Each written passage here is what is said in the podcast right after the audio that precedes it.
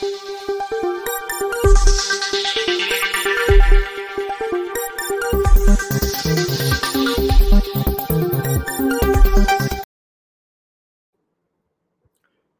राम। भारतीय प्रधानमंत्री नरेंद्र मोदी इस वक्त अमेरिका में लगातार उनकी मुलाकात चल रही है और आज व्हाइट हाउस के साउथ लॉन में शानदार स्वागत उनका किया गया। अमेरिकी राष्ट्रपति जो बाइडेन और उनकी पत्नी डॉक्टर जिल बाइडेन वो दोनों ही प्रधानमंत्री नरेंद्र मोदी के स्वागत में कोई कसर नहीं छोड़ना चाहते थे। और कोई कसर उन्होंने रखी भी नहीं। जिस तरह से दुनिया के दो देशों के राष्ट्राध्यक्षों की मुलाकात होती है। उसी तरह से मुलाकात हुई।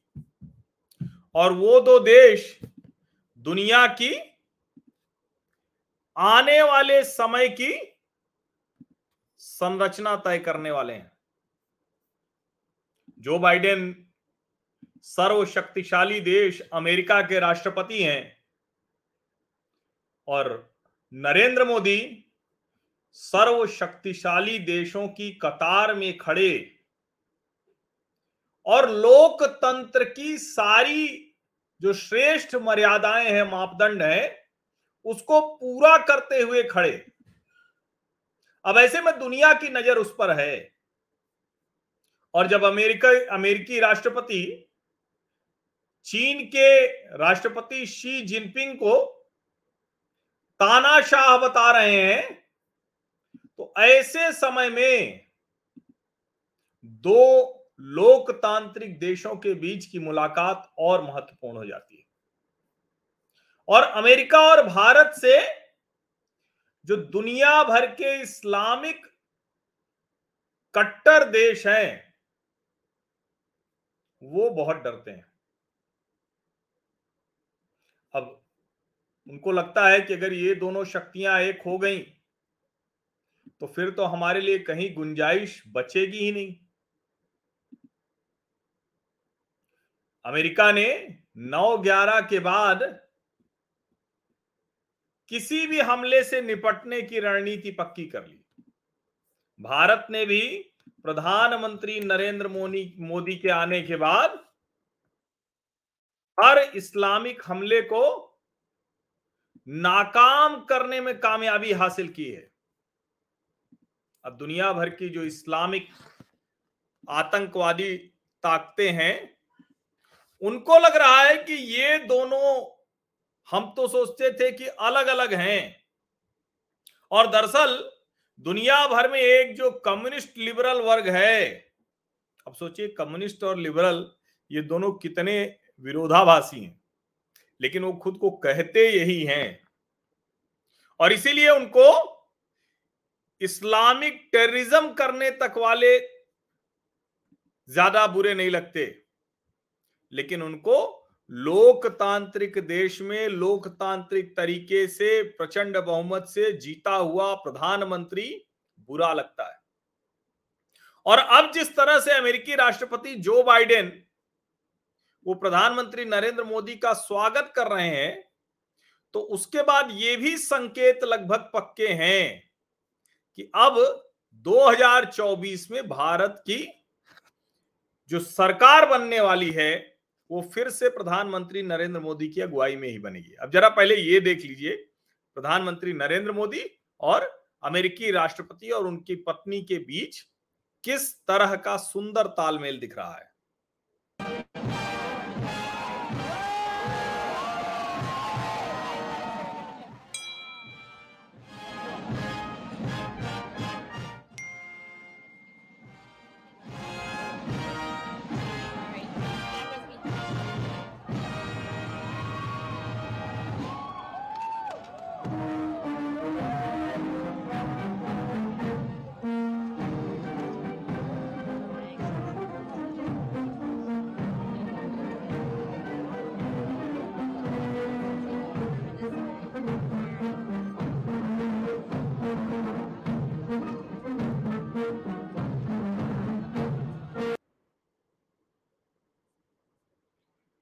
ये भारत और अमेरिका के रिश्तों की एक तस्वीर है, एक सुंदर चित्र है।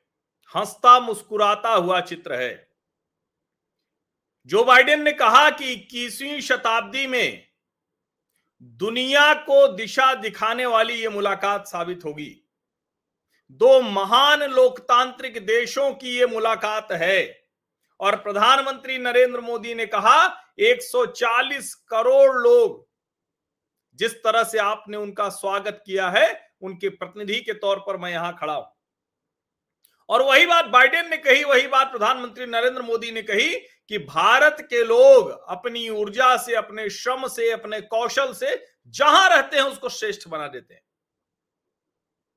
लेकिन कुछ और चित्र भी थे।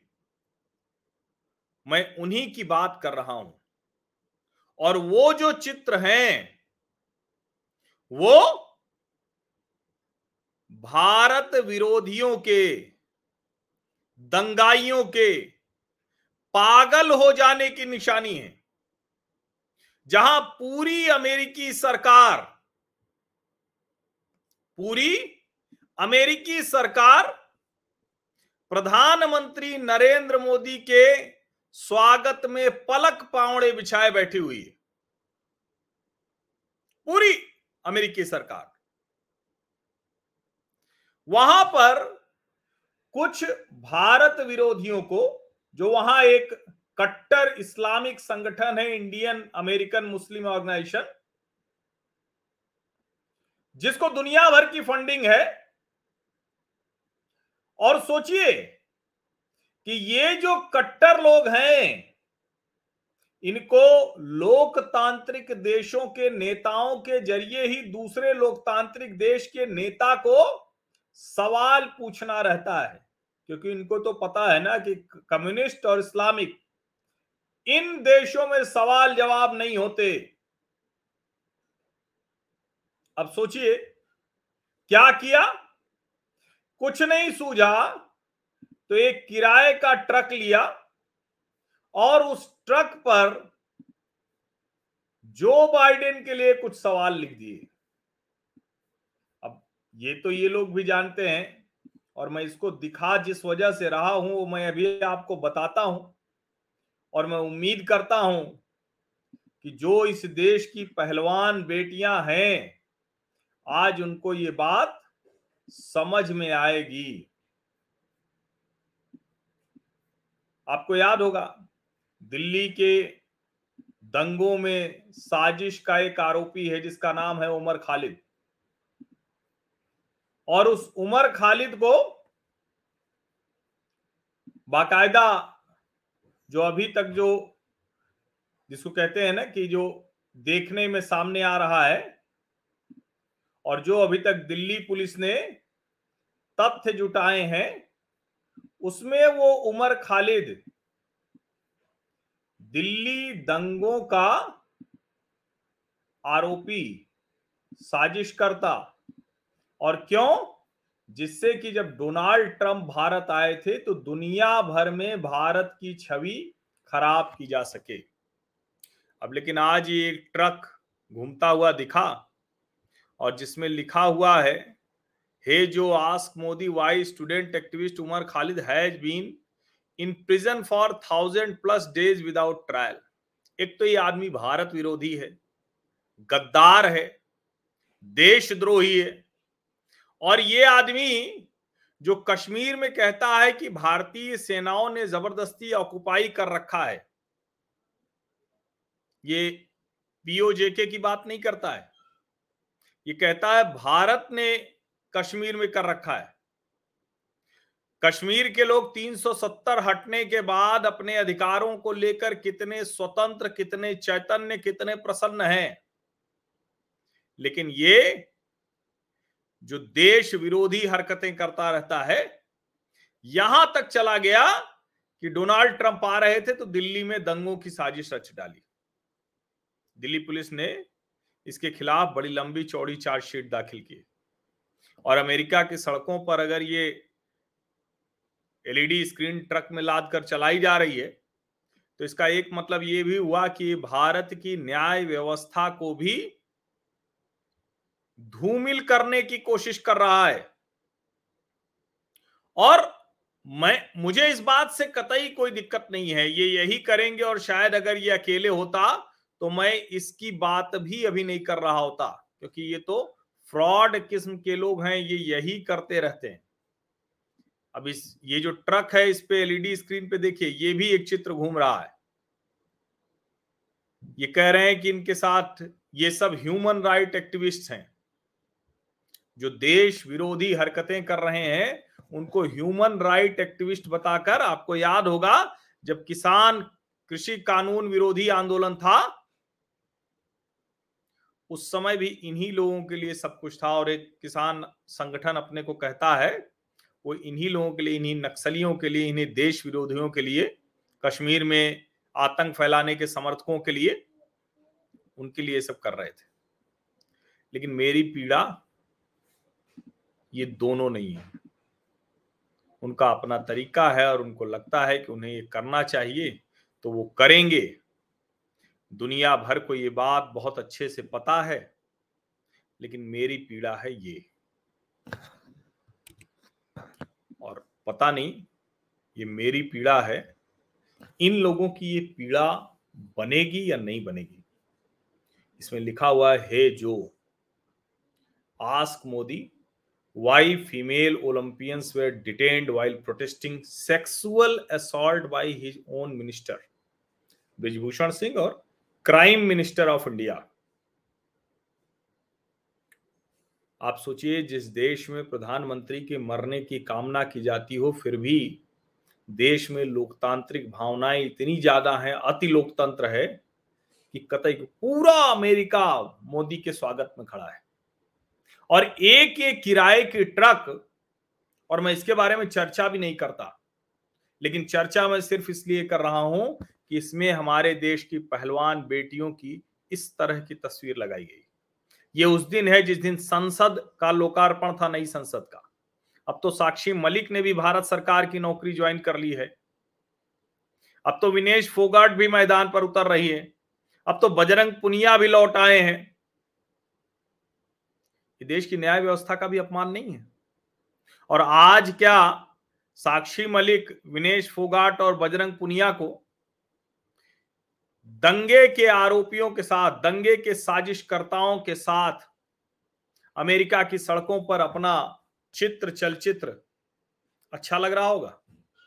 और मैं तो ये मानता हूँ कि साक्षी मलिक और बजरंग पुनिया को कल प्रेस कॉन्फ्रेंस करके ये कहना चाहिए कि ये हमारे देश का मसला है। हम ये लड़ाई लड़ रहे हैं।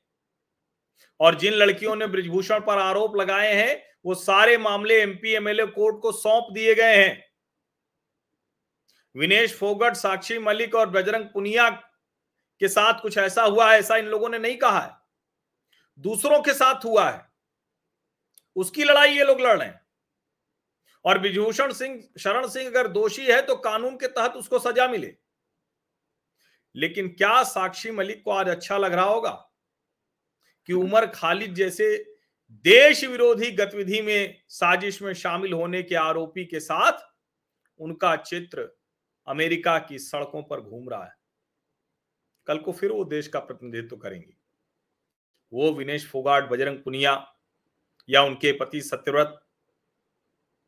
अच्छा लगेगा क्या उन्हें? भारत को, भारत के तिरंगे को, भारत के लोकतंत्र को अमेरिका में कमतर, कमज़ोर बताने की साजिश हो रही है। और ये देखने के बाद मुझे लगता है कि 2024 में नरेंद्र मोदी की वापसी पक्की होती देखकर भारत विरोधी पागल हो गए उनको समझ में नहीं आ रहा आप क्या करें। इसीलिए प्राइम मिनिस्टर को क्राइम मिनिस्टर लिख रहे हैं। लेकिन जिसने चुना है, इंडिया में जिन लोगों ने चुना है, उनको तो पता है कि वो हमारे प्राइम मिनिस्टर हैं और हमें उन पर गर्व है। जो इस तरह की देश विरोधी हरकतें कर रहे हैं, देश विरोधी साजिशें कर रहे हैं, उनको चुनाव में लोकतांत्रिक तरीके से भारत की जनता और कड़ा जवाब देगी और देना भी चाहिए। लेकिन मैं उम्मीद करता हूँ कि बजरंग पुनिया, साक्षी मलिक और विनेश फोगाट कल प्रेस कॉन्फ्रेंस करेंगे और प्रेस कॉन्फ्रेंस करके कहेंगे कि इससे हमारा कोई लेना देना नहीं है। जिन लोगों ने भी ये किया है, उन्होंने अपराध किया है और हम ऐसे लोगों को माफ़ नहीं कर सकते क्योंकि अगर ये इन लोगों ने नहीं किया तो यकीन मानिए, जो देश की आन बान शान की बात होती है, उससे इनका जुड़ाव भी शून्य ही समझा जाएगा। आप सभी का बहुत बहुत धन्यवाद। अभी तो प्रधानमंत्री नरेंद्र मोदी ज्वाइंट स्टेटमेंट भी आएगा पीएम और बाइडेन का। बहुत सी चीज़ें आज की रात यही सब होगी। लेकिन फ़िलहाल आप लोग सोइए। हमको भी सारे कई चैनलों से कहा गया था। कुछ चैनल तो चाहते थे कि सारी रात में रहूँ तो मैंने कहा, भैया, ये नहीं करने वाला हूँ। जो कुछ होगा, वो कल सुबह बात करेंगे। ये निश्चित तौर पर जो अमेरिकी और भारतीय समय का अंतर है, उस अंतर के लिहाज से रहेंगे। रात्रि जागरण करने की आवश्यकता नहीं है। लेकिन फिर भी चैनल तो चैनल है, उन्होंने अपने रिपोर्टर्स को भेजा हुआ है, लोग उनके गए हुए हैं तो भला उनको क्यों जो है वो नहीं चाहेंगे? लेकिन फ़िलहाल हम तो यही कहेंगे कि अभी शुभरात्रि, सुबह फिर बात होगी। लेकिन ये पूछे ज़रूर सवाल कि साक्षी मलिक, विनेश फोगाट और बजरंग पुनिया ये प्रेस कॉन्फ्रेंस करके कहेंगे या नहीं कहेंगे? बहुत बहुत धन्यवाद।